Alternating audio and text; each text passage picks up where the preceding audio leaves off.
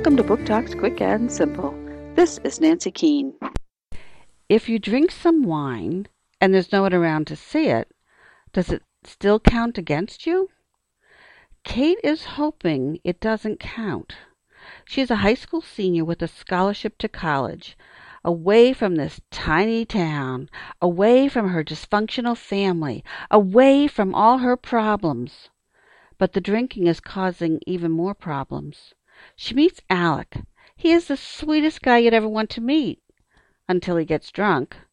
When he gets drunk at a party and pursues Katie, she just wants to get away from him.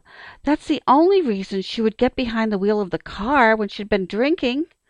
But this is a night that will change both teens. Smashed by Lisa Luedeke, Margaret K. McElderry Books, 2012.